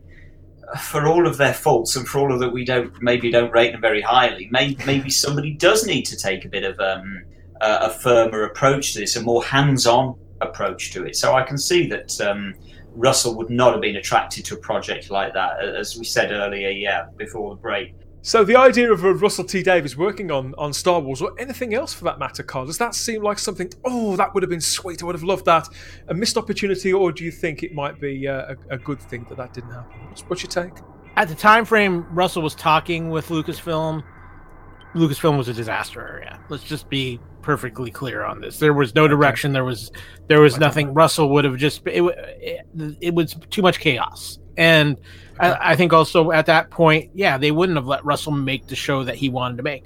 I think he said he would have more chance of doing it now, as far as being able to make the show he wanted to make and be control of it, than he would have back then. But even still, I don't see Russell working well with did the not so much the people at Lucasfilm like a Jon Favreau or a Dave Filoni or a Kathleen Kennedy. I think it's the higher ups in Disney that he would start having issues with, especially um, the current CEO of Disney, Mr. Chapek, who is quickly making people even wish for the days of Michael Eisner.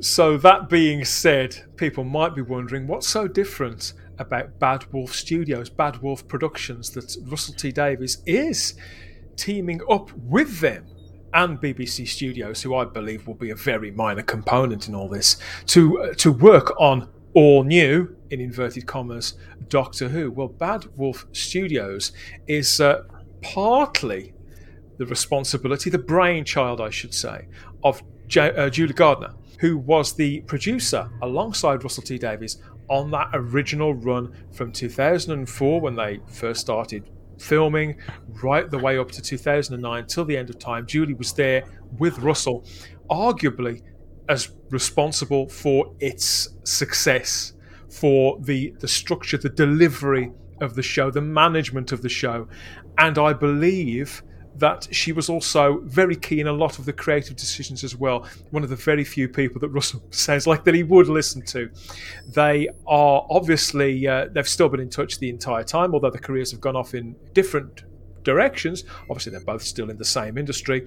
And it is Julie Gardner that's back on board, along with Jane Tranter, who at the time, back in 2004, 2005, I believe she was the BBC One controller then. She was. So they're back. She's the other half of the equation that makes up Bad Wolf. They're, they're based mainly in, in Cardiff, albeit a distance away from Roath Lock, the current home of Doctor Who under under Chris Chibnall, BBC Wales. So they're in the same they're in the same country, in the same general area. But Bad Wolf has crucially got arrangements with other broadcasters all over the world. They've got other studios and facilities certainly in Ireland. I think there's somewhere in Romania as well that they regularly use. So this is a entity. This is a commercial entity, Simon, an independent production company that over the last three or four years, their profile has been escalating and escalating with a, a flurry of not just beautiful looking shows, but thoroughly entertaining genre product. I'm th- I'm talking particularly about his Dark Materials, which is uh, by them for HBO, and a Discovery of Witches, which it's a similar arrangement there that uh, Bad Wolf have got with Sky in the UK. So this is quite a track record that Bad Wolf Productions have built up in really quite a short period of time, Simon. Well, of course, what's interesting is that, as I recall, Jane Tranter was the one who actually commissioned the return of Doctor Eventually, yeah, Um, she was. Yeah, yeah, she was eventually one who did commission um, the return in 2005, and I think it's probably fair to say that her star uh, was absolutely on an upward trajectory at that point because Doctor Who was such an incredible success, um, far far bigger than anybody would have anticipated. Jane Tranter, who formerly um, probably nobody in the UK would have heard of, um, suddenly was all over uh, over the media, and suddenly the general public know who who uh, who the uh, the head of BBC uh, One is um, in the way that they wouldn't have done before. So I think it's fair to say that Doctor Who did an incredible job for pushing her career quite quite reasonably, quite fairly, quite correctly in an absolute upward trajectory. Um, and so there can be no doubt whatsoever that part of her success since those 2000 and early 2000s has been as a result of Doctor Who being as successful as it was. It was a huge success. She, She was was working on Dancing with the Stars in the States for a while, Kyle, before Bad Wolf was set up. But looking at his Dark Materials in particular, and that arrangement they already have with HBO, do you think that's a coincidence? Or do you think that aligns with what you were saying earlier on about the, the presence that Doctor Who was meant to have and the arrangement the BBC had supposed to have exclusively come to with HBO, which is part of Warner's? Well, here, here's the thing. First of all, I agree with what something Simon said earlier. I think I think this Bad Wolf aspect of this doc of Russell T Davies and Doctor Who is actually the most important aspect of all this, even more so than Russell T Davies. Uh, I think it's actually being very underscored by people, but I also think that it's something that we need to keep a very close eye on with the future of Doctor Who because, again, Doctor Who in the states is is relevant. and HBO Max again paid a lot of money to have exclusive U.S. streaming rights for Modern Who. For the people who are, who are a little hazy on these things, HBO Max, where is that in comparison? Because obviously Netflix, Netflix is still the biggest game in town, but HBO Max, it was launched around a year, 18 months ago. So what's the landscape looking like there? I would say HBO Max is probably not in that top tier of streaming services. I think you're still looking at Netflix, Disney Plus, which is just dominating right now for obvious reasons. Um, and you've got you've also still got Hulu, which is now basically another offshoot of Disney. HBO Max is still finding kind of its grounding, but it's growing, and it's growing because one, HBO does such phenomenal original material. Obviously, having the Warner Brothers library is there, and let's be honest with you, when you're talking about premium content television, especially in the United States, yeah, HBO has the bar set so high that it's people are still trying to climb and get to it. You're talking about just going back, Sopranos, which we have the new film out. With that, you have Oz, you have The Wire, you have obviously Game of Thrones. You have a lot of things too that have been have gotten a lot of critical acclaim, if not national worldwide acclaim. A Discovery of Witches, which is actually on AMC here in the U.S., but has has proved to be very popular here in the states as well. Bad Wolf it, Productions is clearly developing a very natural bridge between here and the UK as far as production and their relationships with HBO and AMC, which are considered two prestige format places. There's something brewing underneath, and I don't know what it is completely, but I just think after the 60th anniversary, we could see some big shakeups in Doctor Who and maybe some places where it's not being controlled. I, I, I truly do believe this, and I think this is part of this. I wouldn't be surprised if somewhere along the line, if Doctor Who rebounds under Russell, that Bad Wolf is just not like it's ours. I think that Bad Wolf is is the permanent, as next to permanent home now for Doctor Who as it can possibly be. They will be in the equation. I think I said this before. Long after Russell T Davies has gone, they're building their uh, operation all the time more facilities more people establishing mm-hmm. further relationships broader relationships with people in the industry expanding out i mean i think they, they also make i hate suze or i hate Suzie is it called i hate Suzie on sky which stars Billie piper several other shows that i keep reading about that they're involved with so it would seem they're they're becoming a more and more important player they've clearly got the I was going to say international aspirations. They're there. They're on that global stage. The BBC cannot seem to keep both feet on Simon. So, what, what's your take on that? The, the thing is that uh, uh, Doctor Who has so lost its way under the BBC over these over these recent years, and I've said this so many times that, that, that the BBC simply doesn't know what to do with Doctor Who. They never have, literally since day one. You know, go, going back into history, let's not forget, 60 years ago, the BBC was arguing before it had even aired about which department should be making it. Was it drama department? Was it kids department wanted it? They wanted to get hold of it, and they were always critical of the fact that they never. So it's Doctor Who has always had this kind of identity crisis within the BBC.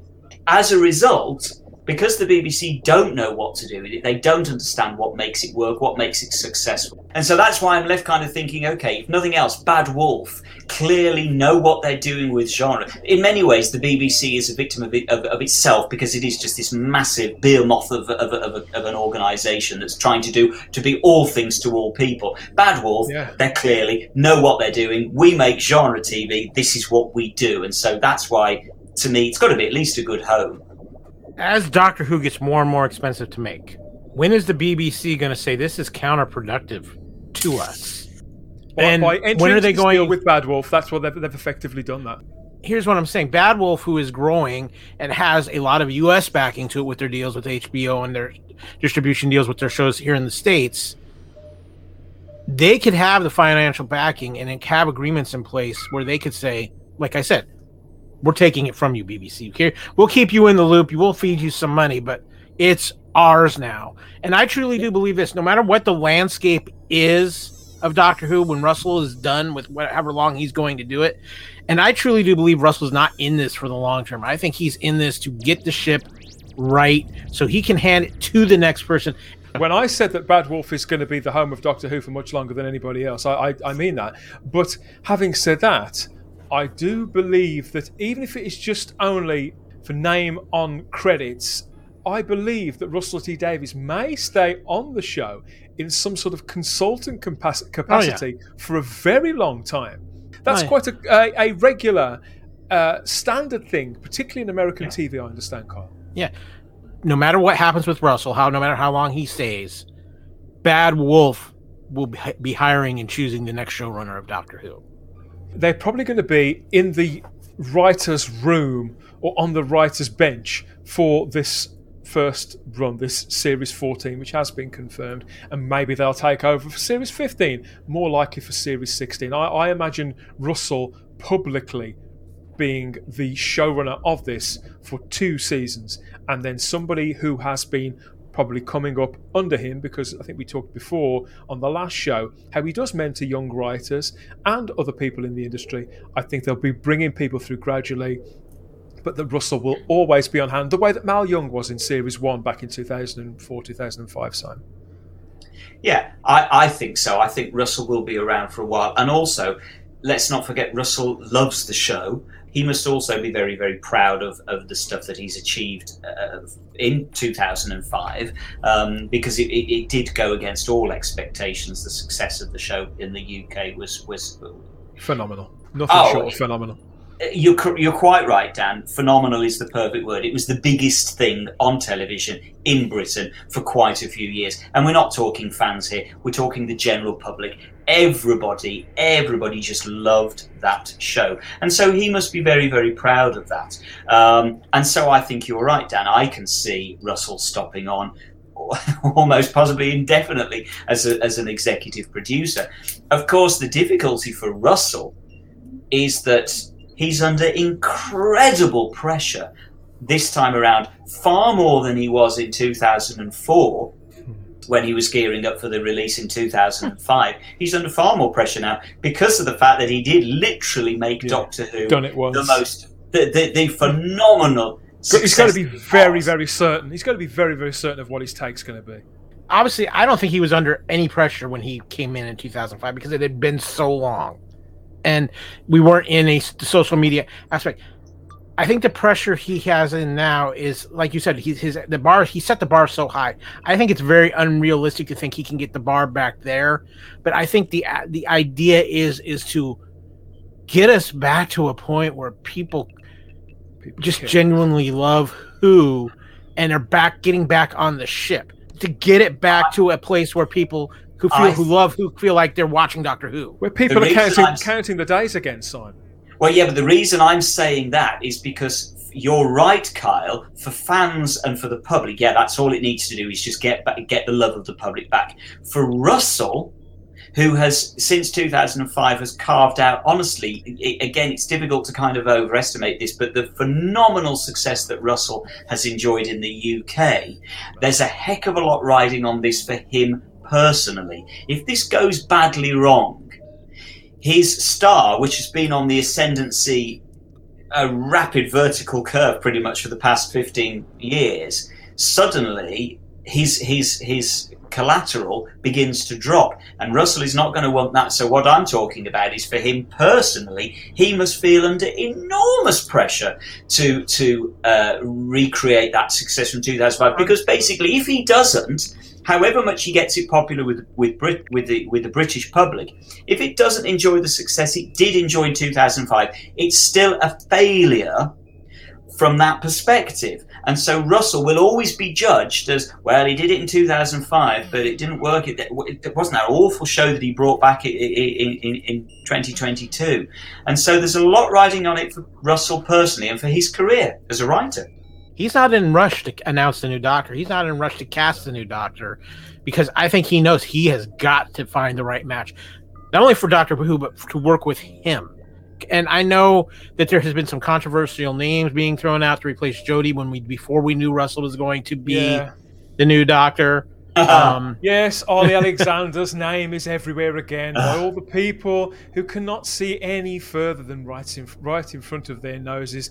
An actor, stroke singer, who's already said that he's not interested. A man who left social media. He was that fed up of hearing about it, if flattered.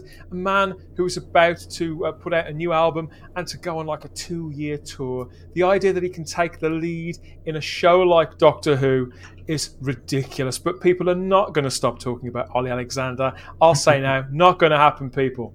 you know, I know there's some people talking. Well, they're going to. We there's people who think that oh, they're going to require recast a woman in the role again and Yeah. things like that. I'm I'm, I, if that, if that is the case, there's only one name I want to hear, and this is just personal reference.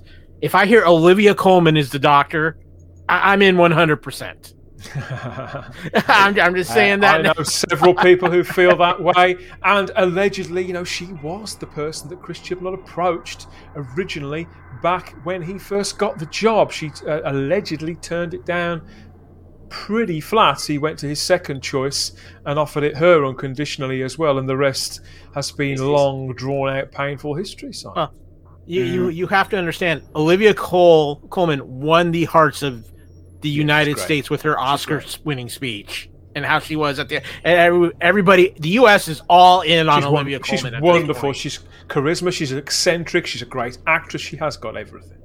I think one of the interesting things, of course, is that we, Dan, you and I have talked a lot about this. Well, all of us have talked a lot about it on previous podcasts. That Doctor Who had become such a toxic brand Yes. that it was almost difficult to imagine anybody, any actor worth their salt, wanting to take on after Jodie Whittaker. Now, interestingly, as much as I am knocking Russell T Davies coming back to, to his role, you are now reasonably confident that, that yes, any actor, any actor worth their, uh, worth their salt will now want to take the role on because it's Russell T Davies back at the helm. So whatever my personal thoughts on Russell T Davies being there, it undoubtedly has cast a certainty at the at the helm of the show that means, yeah, you could pretty much get Olivia Colman back Yeah. now, maybe in that she's gone off and done Hollywood, and so normally you'd think no. It doesn't stand a chance of getting Olivia Colman. You There do stand a chance. No, there's going to be no stigma attached to taking Not any at all. role on anything Not Russell T Davies writes and produces. nothing at all. My personal take is is is I I, I still fear Olly Alexander. I know you said categorically he won't be. The only reason that we come back to keep on coming back to Olly Alexander is because Russell T Davies made such a song and dance about saying that he thought he should be the next Doctor Who. So that's still just niggling at the back of my brain, and and I My my If- if- eye is going to to the right and uh, to Lydia West, his co-star on It's a Sin, who don't get me wrong, I don't think she's right for the Doctor either, but I think she's a more likely pos- prospect. I think she's somebody that the public are more hungry to see act in something else. She's somebody who has a kind of potential. If she's not in series 14 of Doctor Who, I will be amazed. But uh, yeah, a lot of people are circling her again because they can't see any further than it's a Sin.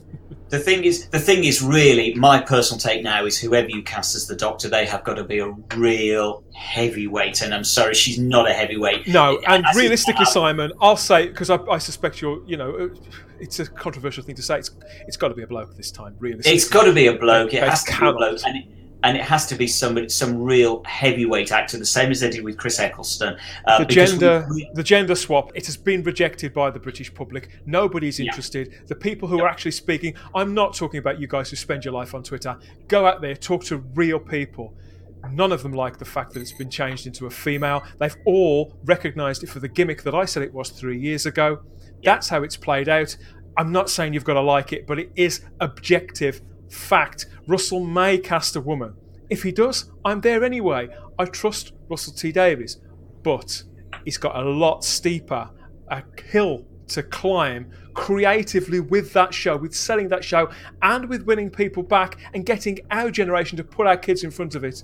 It's going to be a lot taller order with a woman in that role when it has failed so spectacularly. So, a guy, a male lead, he doesn't necessarily have to look like the classical hero. Just be interesting, just be eccentric, just be a bloody good actor. I, I want to throw some, an idea I have out that I could I can maybe see Russell doing, and I don't know. I want I want to throw something in, and I don't know if Russell would do this, and you guys probably are a little more f- familiar with. There's an opportunity here to bring back somebody from his initial run that I think is really truly the only character from his initial run that you could bring back and it would fit with Doctor Who. Is it time for And I- Martha Jones to return to Doctor Who? I love Martha. My personal take is no, that would be just the absolute worst thing to do. Much as I love Martha Jones, I think this is where you've got to be really, really careful because, uh, Uh, as I've already said, to me it's a backward step to, to bring back a former showrunner. I think it would be a huge backward step agree. to bring in somebody from the former show. And so, and I'm already reading stuff saying, "Oh, bring back David Tennant." No, no, no, No, no. no. You, No, you've got but- to move forward. We have to move forward. the only reason why I say the character of Martha Jones because I think she does the way her storyline ended. It fits to bring her back for a special or something like that. The reason I'm saying no out of uh, out of hand is simply because the British public don't know who Martha Jones is. They don't care. It's it doesn't 14 matter. years. Yeah. Does yeah. they really don't Well, care? They just want to see but- but- Doctor Who. But but here's the thing, and this again, I'm I think that with Bad Wolf running this and stuff, they're not going to be just writing this again for the British public. They're going to be writing this for a worldwide audience now. I think Yes. So that's what I'm saying. And Mar and Freema has got who a are very potentially who are potentially Kyle streaming these episodes, streaming her original episodes, and who followed her since. Is that what you mean? Right, and and Freema has got a very large presence in the U.S. because of, a, of some of this TV work she's been doing here in the U.S. as well. Again, I'm not saying put her on the show regularly, but have Martha Jones is the one character I feel that you could Oh, okay. outside of Captain Jack, outside of Captain Jack, that you could put into a new run of Doctor Who, especially one that Russell is writing to help to put her in a special, put her in put her in like a two part episode to es- help establish this new Maybe. Doctor and maybe crew. And I- all I'm saying is because you're you're not just writing for the British audience, you're writing for a worldwide audience right Yeah, now. sure. Whereas But- somebody like Donna, her story came to a natural conclusion and it would Yeah, harm the character. exactly, exactly. My- I don't think my- Donna is too tired with David Tennant. I think Martha Jones, you you have some flexibility there to tie her to a different actor as a, as the Doctor as well. My personal feeling is I would imagine that Russell will want to do exactly what he did in 2004 into five, which is a completely clean slate. And I pray this is what he does. And, and- and I think that I think that's what he'll do. I'm just throwing some speculation. Yeah, absolutely. Ini- initially, initially. Yeah, yeah. Initially, cut cut all ties with the original show, uh, the original run. Not not from a, from a destructive point of view, but simply no. Let's wipe the slate clean. Let's start again with new, strong, strong characters. Exactly that he like he did with Eccleston and Piper. Um, that's what he will be aiming for. To the answer the other question that is constantly being bandied around now is: Is he going to retcon the times? Ch- Trust me, he won't even mention the timeless children. All of that rubbish will be completely forgotten uh, he it won't get referenced in the same way that, that, that Russell didn't. Yeah, fingers crossed. I genuinely believe he will not reference it because that's not how Russell is. He, he, he whatever you think of Russell, his focus is on the writing. Look at what he did in 2005. He wiped the Time Lords out of existence and Gallifrey out of existence because that's what he decided was the thing. So, so, and they really didn't get any any mention at all for, for quite some time. And so that's what he will do. He'll ignore it. He won't retcon it. He won't. It just won't. It'll be below his radar. For all that, I, I actually agree with what you've you've said. I see your point, Kyle, and part of me really wants to see that because I, I do love Freema Agyeman. But- there is one person who has spoken publicly already about potentially coming back. She was put on the spot through the app Cameo, where people uh, pay uh, a sum of, I think it's like 40, 50 pounds, to have a question answered, or sometimes even have a, a short conversation with a celeb or actor, however you want to call it. So she was asked directly about Doctor Who, about whether she'd go back to it. I'm talking about Billie Piper. So I've got a short clip here of Billie answering that question.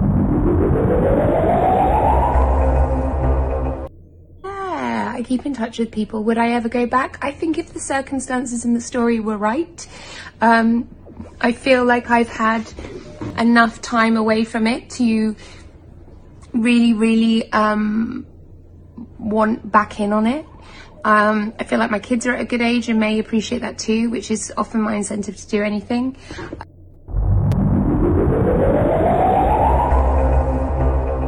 Ooh. Yeah. So yeah, there we have it from Billie, and she's not exactly short of work. She's just directed and starred in her own feature film for the very first time, so she's got lots of options. But it, it is interesting that she didn't dismiss it out of hand because she had done before. That really surprises me that she didn't dismiss it out of hand. Um, yeah, yeah, me too. I, I, I genuinely was expecting her to, at minimum, take an evasive approach there and not be drawn on it at all. But what she's basically saying there is, yeah, I'll come back. Thank you very much. If it, if it, if it works out, yeah, I'd come back. Um, And, and, again- Simon, even though you've sort of shot down Kyle's argument there, really, you can see the fun. Sorry, Kyle. It's it's natural that people speculate, fine. and it, and it is fun to speculate, isn't it? About one's favourite characters, And- favourite monsters. Favourite... and being clear, you know, again, I've spoken publicly. I adore Billie Piper as Rose. She's just one of the shining lights for me of those first couple of years. Um, would I want to see her back? Yeah, I'd love to see her back. Is it the right thing to do? No, it's a catastrophic not. decision. You can't No, bring her back. I agree. I agree. I, if, if, if truthfully anything that I would love to see as a fanboy dream is that all of this that Russell does brings us back to a proper Torchwood at some point. Yeah, certainly spin-offs and things like that have to be potentially in their in the distance for this. They they're probably aimed in that general direction, and I personally, I'd I'd love to see a fresh take on, if not Torchwood, then something like Torchwood or a unit show, or I don't know. On, on something, I think there, I think there are lots of options there for it too, particularly with Bad Wolf, with their, their premises. You know, they've got large studio complexes in multiple places. They're used to working on shows which have got which have got uh, large casts rather than two or three people. But I want to go back to Bad Wolf just for a moment because I've got the, we've got the initial tweet here that was put out by Bad Wolf. So following on from the BBC's initial statement that I read earlier on, and then Russell's own remarks where he uh, sort of doffed the cap a little to Chris Chibnall. They're very polite, very professional, as always. His integrity on show. Bad Wolf followed it up with this. So this was uh, we are delighted to be joining Russell T Davies on a looped ontological paradox, where Russell goes, "We are proud to follow." And that with BBC Studios, Bad Wolf will be producing the all new series of Doctor Who. It's a privilege to be asked to support him in Doctor Who's future. That was up on Twitter very soon after that initial statement from the BBC. There was a, a retweeted it and whatever else. Shortly afterwards, though, obviously they were then deluged with Doctor Who fans clicking follow and all the rest of it. People who weren't interested in Bad Wolf all of a sudden are. That's understandable. That's how it goes. So we've, we've got that from them there, but they followed it up with this with a retweet of uh, of something from uh, Paste magazine. I don't know what Paste is, so I just thought it was interesting that, that they'd retweeted this, an article from Paste magazine. This is their writer Lacey MB on how Russell T Davies can help save Doctor Who a second time.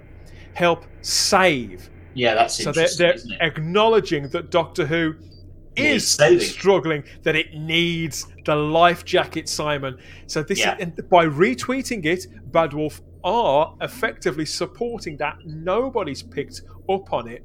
You, know, Yeah. I, you could say that I'm looking too deeply into things here, but I think it's this isn't somebody's personal profile. That is a studio. That is a tick mark. That is them endorsing that article, saying, "Yeah, we're going to save Doctor Who." So we've got Yeah. those. And then we've got a third here. This comes from Jane Tranter herself off her own personal Twitter account. I thought this was quite interesting. Yeah, so what she's done is she's retweeted a post about the fact that it was 18 years since BBC One announced the return of Doctor Who. So Jane, who was involved in that, she was integral to that, she retweeted that and added, I've often been asked if I was anxious about making this decision talking about 2003 there. And I always say the same thing that from the moment Russell T Davies came on board, I never had a moment's doubt something special was about to happen. The same is true today as it was then. That's not been widely picked up on. Not many people follow Jane in the community. Uh, I, would- would imagine that's probably changed by now from, from when I, I made a note of that tweet. And you take it at face value, it's fairly simple. But I've been wondering since all this came to pass, guys. Russell T Davies is the name above the door. He's a huge industry figure. He's probably Britain's greatest living screenwriter, certainly one of the very few that the British public can name. So it's understandable they they've led with him. But I'm questioning now whether this was actually driven by that want to put Russell T Davies back in the big chair. That the first relationship, the first olive branch, or the first the first communication on the subject of Doctor Who going to an independent was actually had with Russell T Davies. I can't believe that they spoke to Russell and he said, "Well, I know I'll only do it if I'm allowed to do it with Bad Wolf as an independent." It's one thing to say I want to be in creative control, and it's another to say I want to be in creative control, and I'm telling you which independent production company you've got to hand your biggest international drama brand to. I believe that Jane could be hinting here that actually that Bad Wolf they were on board first. That the BBC, the BBC studios went to them, went to Julie Gardner, went to Jane Tranter, and asked them, Would you take Doctor Who? What would you do with Doctor Who? We'd like you to run Doctor Who. And it was them that brought on Russell T Davies. The moment he came on board, I never had a moment's doubt that something special was about to happen. The same is as true today. Now, you could say I'm reading into that. You could say. But I think there's room for doubt there, and it wouldn't surprise me if, when the book is written on this particular chapter in Doctor Who history, Simon, if it wasn't revealed that Bad Wolf were the first ones attached to the project all along, and that they pulled in Russell T Davies because Julie Gardner and Jane Tranter had worked so successfully with him in the past. They had the pull personally and professionally. So, what do you guys think about my reading of this am I way off base? Is this just no, what I want to believe? I think I think you're potentially on on point with that. My my feeling possibly is that if if Bad Wolf were talking to the BBC first, and that was where the, that initial contact was made. I wouldn't be at all surprised to discover when all of this comes out in the wash that the BBC said the BBC are going to have been maybe nervous isn't the right way the right word, uh, but they're going to have been mindful of passing, as Kyle has said, mindful of passing their one of their biggest brands, if not now, arguably. Well, no, not now. Oh, no, it's not their biggest brand now, but it certainly was potentially one brands to an independent production company. They're going to have been mindful of what they're doing with that. So it could well be that actually what happened here was that yeah, Bad Wolf started talking to the BBC, and the BBC said, "Okay, we're nervous about this, but we will give the the project to you, or, or you know." co-produce it with you if you can get Russell T Davies back. So I actually think, in many ways, this is kind of a menage a trois. It's it's a it's a dance of three going on here. It's Russell in one corner, it's it's it's the BBC in another, and it's Bad Wolf in another. And I think they're probably I can see. I think you're you're probably right, Dan, that the initial contact was maybe made with Bad Wolf rather than with Russell, uh, but then very very quickly, very quickly, with in those very very early yeah, discussions, yeah, yeah, they would have ended up now circling each other, and, and it's become a a, a, a, a three way dance as to for it all to fall into place. It's my take. Kyle. So, hearing you say that, because I've had some thoughts on this as well. The BBC took the risk of casting Jodie as the Doctor, bringing in Chris Chibnall, and it backfired. I go back to Comic Con a few years ago when Jodie showed up at Comic Con and just was the print, bell of the ball at Comic Con, and the U.S. was extremely excited for Doctor Who, Who with Jodie and everything like that. And yes, the first episode did great numbers, and then it was like it just plummeted from there. And I think a couple of things. The BBC is now looking at the cost of what it's going to cost to make Doctor Who, and I also think they went we we we are in legitimate trouble here. The only the, the question is going to be is who reached out to who. Did Bad Wolf reach out to the BBC and said we can fix this? And the BBC says, well, how can you fix this? And are we we're why should we let you do this? And Bad Wolf goes throws down the card. Here's Russell T Davies. Let, us yeah. do business and let, us make this right. Or did the BBC reach out to Bad Wolf and say, hey, you know what, you guys? And they say, like, well, there's only one way this can be fixed, and I think I think Bad Wolf is responsible for pulling in Russell T Davies. I truly I truly do believe that because I don't think Russell T Davies just goes to the BBC and say, "I'm going to work with the BBC." That's it. He, I think, I think having Bad Wolf involved was the p was the piece to get Russell. Let's flip what you talked about the pressure of saving Doctor Who. I am the man who not only saved Doctor Who once, I saved it twice. Can and you imagine? did it with yeah. these people. I tell you what, so- I tell you what, Kyle. I tell you what. If if he does save Doctor Who, and I and and, and despite my misgivings, I'm, I'm, he has every chance to do that. His career is going to go absolutely stratospheric. Uh, he will be, you know, be the biggest man on the planet in television. What the the one the one thing the one thing coming back to that whole issue about this pressure on him, the one thing that makes me think, I just wonder whether this all came from Russell first was because of the amount of pressure on him, I almost think it's only the kind of thing you would agree to do if you had been the one that had had the idea in the first place. In that, if somebody had approached him and said, "Do you want to come and try and save Russ, uh, Doctor Who, Russell?" His first thought thought's going to be, "No, no, no, it's, it's too much pressure." So, as to say, part of me just thinks the only reason anybody would actually be prepared to take on the job is if it had been your idea in the first place. So that's partially what makes me think maybe Russell did say. Maybe maybe the BBC have been courting Russell again. It, maybe it's a, re- a direct repeat of 2004, whereby uh, Russell, as, as Dan you said, most a lot of stuff, most of stuff, all stuff that he's done recently has been for, for Channel Four, I think. Um, oh no, uh, actually, it's not more for the BBC. Come to think of it, years and years, Was and that the Very BBC? British Scandal were both on the BBC. oh, okay then. So it's not because my theory was maybe. Oh, hang on. No, but they were. They weren't BBC productions. Now, now I meant. Now I come to think, they were made by the production company Red. I think. I think you're right, actually. I think you're right. So it is possible that maybe the BBC were courting uh, Russell to get him back again, and maybe Yeah. he did the ultimate and said, "I'll come back a second time if you give me Doctor Who a second time." Maybe I don't know. Don't know. He was. He was also a Could- could key figure in the Doctor Who lockdown season last year that Emily Cook put together with all the Twitter watch-alongs and that exclusive material. It's possible that could have scratched an itch, and he has. You know, him, he and Julie Gardner and Jane Tranter. You know, they're all close friends. I, they've probably had conversations over dinner, Kyle. yeah, I'm not going to surprise to say, let's say five years from now, we look back at this moment as the moment that BBC started losing Doctor Who. I think that's possible. Yes, I- absolutely. I. I, if if Bad Wolf and Russell r- return Doctor Who to a new heights, with other things that are going on outside of the BBC with Doctor Who distribution and things like that, whether it's Bad Wolf in control or with Bad Wolf tied in with another company backing them, well, they finally pull pull Doctor Who away from the BBC to where the BBC is maybe a partner but not the power partner.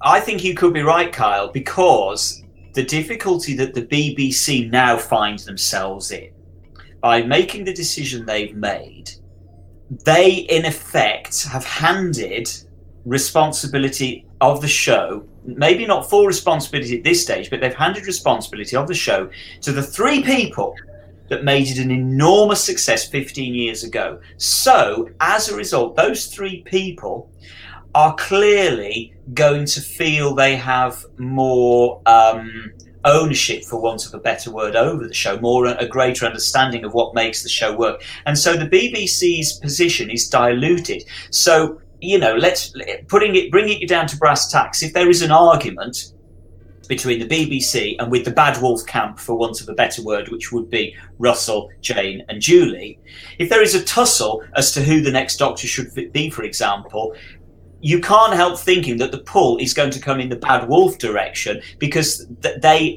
at the end of the day, do understand the show better than anybody else. And so, what I'm trying to say it. is, had the already made it BBC yeah, had the BBC given responsibility of the next series to a production company that hadn't had no connection with Doctor Who and a showrunner that had no connection with Doctor Who, then it could have been a 50-50 even tussle.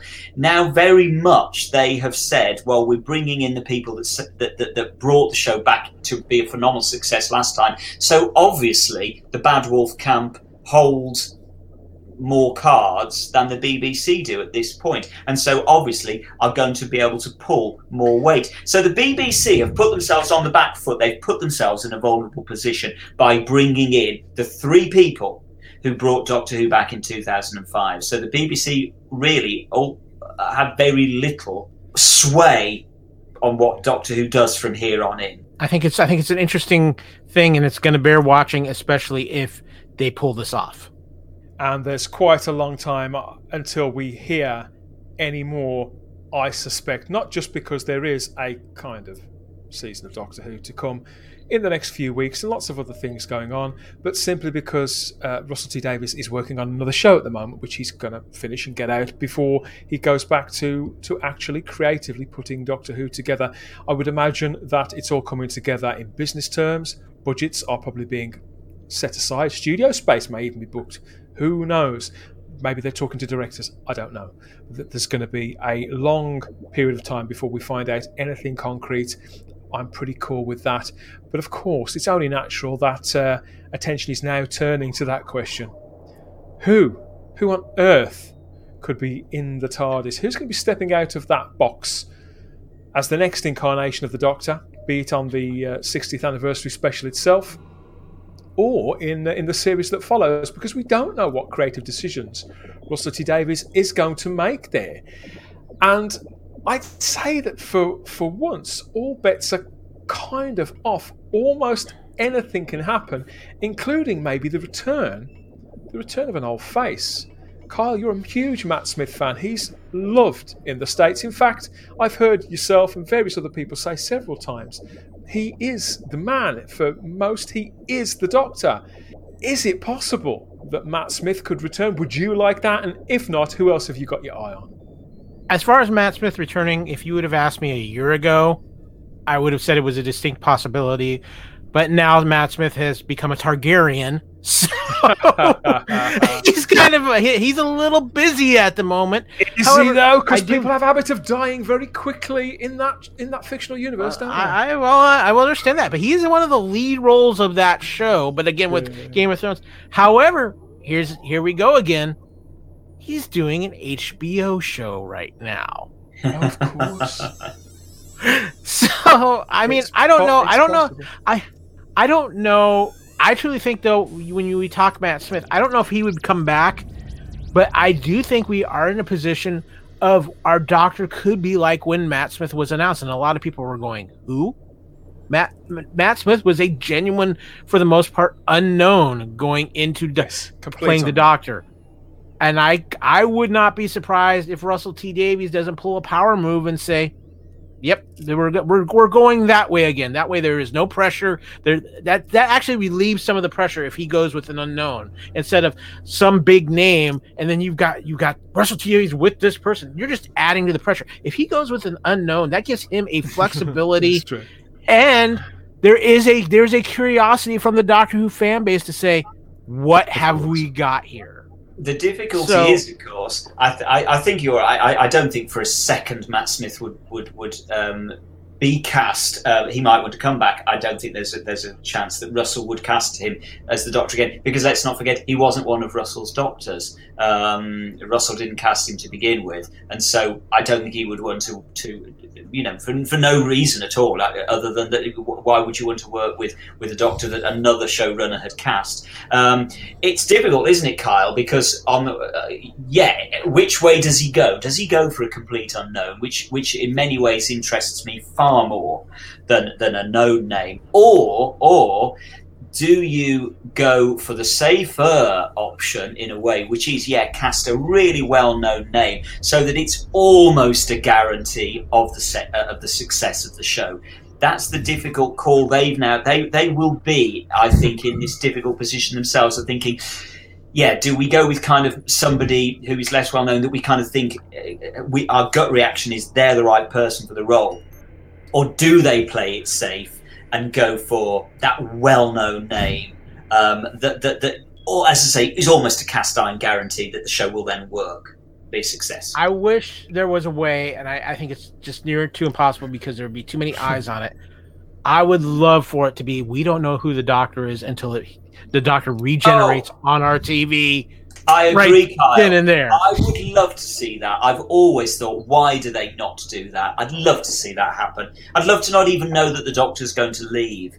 You, you know, again, that would be just brilliant to not know. But I, if, if, if if if if we are going in that direction, I mean, this is the time to do something like that. Yeah, I agree. Now, if there if there's any component of the Chibnall run that I would like to see, if they're going to carry over, if he's going to carry over anything, at least as kind of a bridge to to tie, t- tie up some loose ends or something like that, depending on how Chibnall closes this out. And that's a big question. I think I'm wondering if there's not going to be some mandates from BBC on Chibnall with some of the stuff he's done. It's like Timeless Children, uh, you got to close everything out before you go. Put all the toys back in the box. I suspect he was carpeted over this. I mean, I, I do believe, you know, we've said this on the show several times already, and I do believe that the man was simply fired.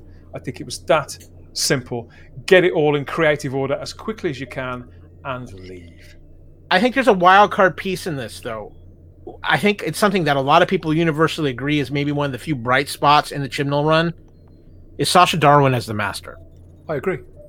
This whole endless children and everything like that, this could so easily be written as a plot of the master to mess with the doctor. He's their, Probably. he's their get out cause the unreliable narrator they call oh, it. Absolutely. Term, Simon. That, that, it, this, this, is this is break glass in case of emergency kind yeah, of situation. And that's, and that's, what we've always said that yeah, the, the, the, and it's what I've always believed it was that it was a trick by the master. I think again personally it would be a mistake to, to do that simply because again you are then align, align, aligning yourself with a failed era. Yeah. And so I think again, from Russell's point well, of view, but, it's going to be like, no, I want nothing to do.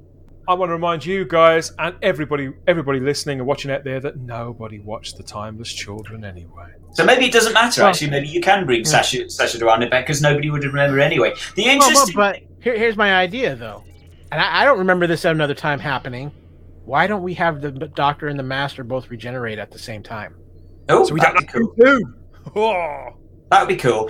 The thing, the thing that I think is interesting, really, with that with that 60th year, and I, I, must be honest, I had not heard, and I didn't realise that that that uh, so far the only thing that's happening is a 60th anniversary special um, in 2023. Yeah. I, I, didn't realise that had been announced. I didn't know. I didn't know whether we were getting a series, whether we were getting a number of specials. Didn't know. Either way, what I do think is interesting is if you're correct, and it is just one special at the moment. That's what's happening in 2023. Is a single special. Yes. It's difficult, isn't it? What do you do? Do you and and this actually is probably what I would do do a special as I said right at the top of the show which just concentrate which is which is a nostalgic special you don't cast a new doctor in 2023 the new doctor doesn't appear until 2024 probably at the end the thought the, had crossed my mind as well I was going at the end of the anniversary special. That's the that's the point that we we need the new Doctor. The end of the anniversary. I think that is possible, and I've been sitting on this idea for a little while now, for a couple of months. I have an idea, and this is before Russell entered the equation. If I was to have put a 60th anniversary special together, it's kind of what I'd have done, and I think it would have been an ideal opportunity to focus on, to bring back a character, and to put her at the centre centre of it, make her Doctor Who's equivalent of Judi Dench her character M in the Bond films, I'd have I'd have brought back Carole Ann Ford and I'd have put Susan oh. Foreman at the centre of that special to sum up everything that Doctor Who had been in the last sixty Gosh. years and to move that on. Gentlemen, I think we'll have to pick up this conversation another time for another creative conversation because that is the old girl starting up and calling time on this trip in the TARDIS. Now, I'll be back with another Type 40 soon. Look out for that wherever you found this. It could have been at the dedicated home to Type 40. You can stream or download us, type40.podbean.com, right there. Or you can also find us on Spotify, TuneIn, Google Play, Apple Podcasts, iHeartRadio, Stitcher, and more places added by the week. We're also still on the Fandom Podcast Network's master feed with all those other shows that you heard about earlier on. There's treats for your ears on the daily over there and maybe you'd like your say in all of this nonsense. Have we got it all completely wrong? Is all this conspiracy theory and nonsense? Or do you think we're onto something with Kyle's various ideas, Simon being on point there and being a little bit more brutal, and me with my nonsense and reading into this, that, and the other? What do you think of it all? Get in touch at Instagram or Twitter at Type40 Doctor Who, or you can email us Type40 Doctor Who at gmail Come and find us on Facebook in the Type 40 Facebook group. That's full of companions from all over the world, and I suspect a few other worlds too, sharing, talking, and arguing now and again about all things time and space. Kyle, what are you up to lately? We heard about the 200th edition of Culture Clash earlier on, but where else can people hear you and interact with you? Um, well, of course, anything to do with the Fandom Podcast Network, of course, our master feed is fpnet.podbean.com.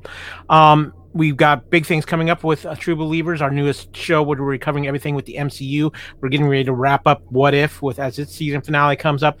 We're going to fill in some of the gap between the end of What If and this, when Eternals comes out. We're going to start our chronological rewatch of the Infinity Saga, starting with Captain America: The First Avenger, and we're going to not on any set timetable, but go through that amazing thing once again and kind of give our thoughts not only about the film, but now that we have that full picture and how it fits in as a puzzle piece to that saga. So we're going to try to take a little bit of a different look at it, plus the other stuff that Marvel's got coming, including Sure, the yeah.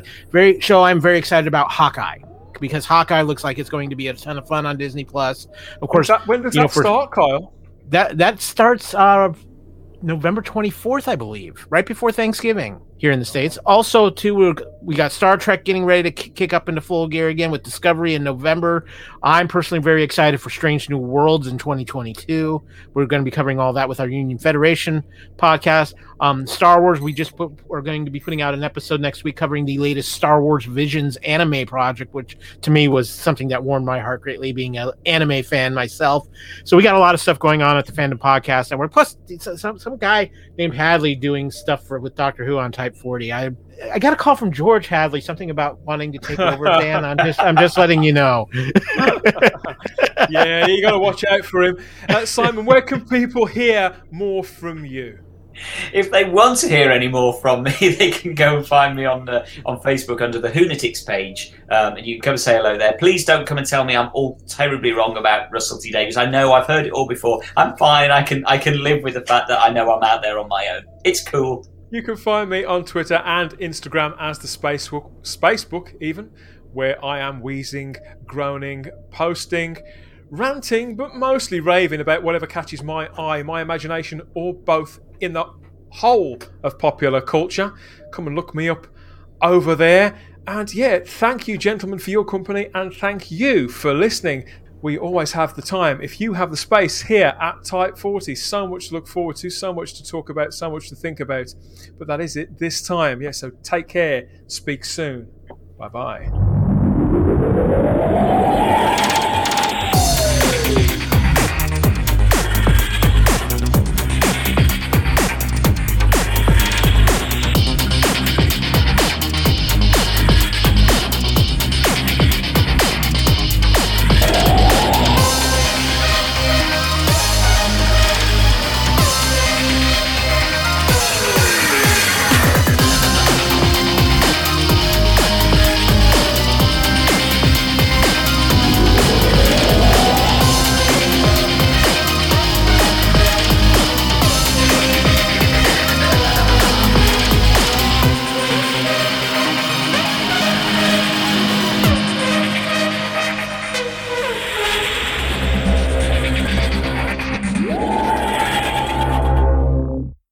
Type 40, a Doctor Who podcast, is a Spacebook production for the Fandom Podcast Network with music by Problem Being.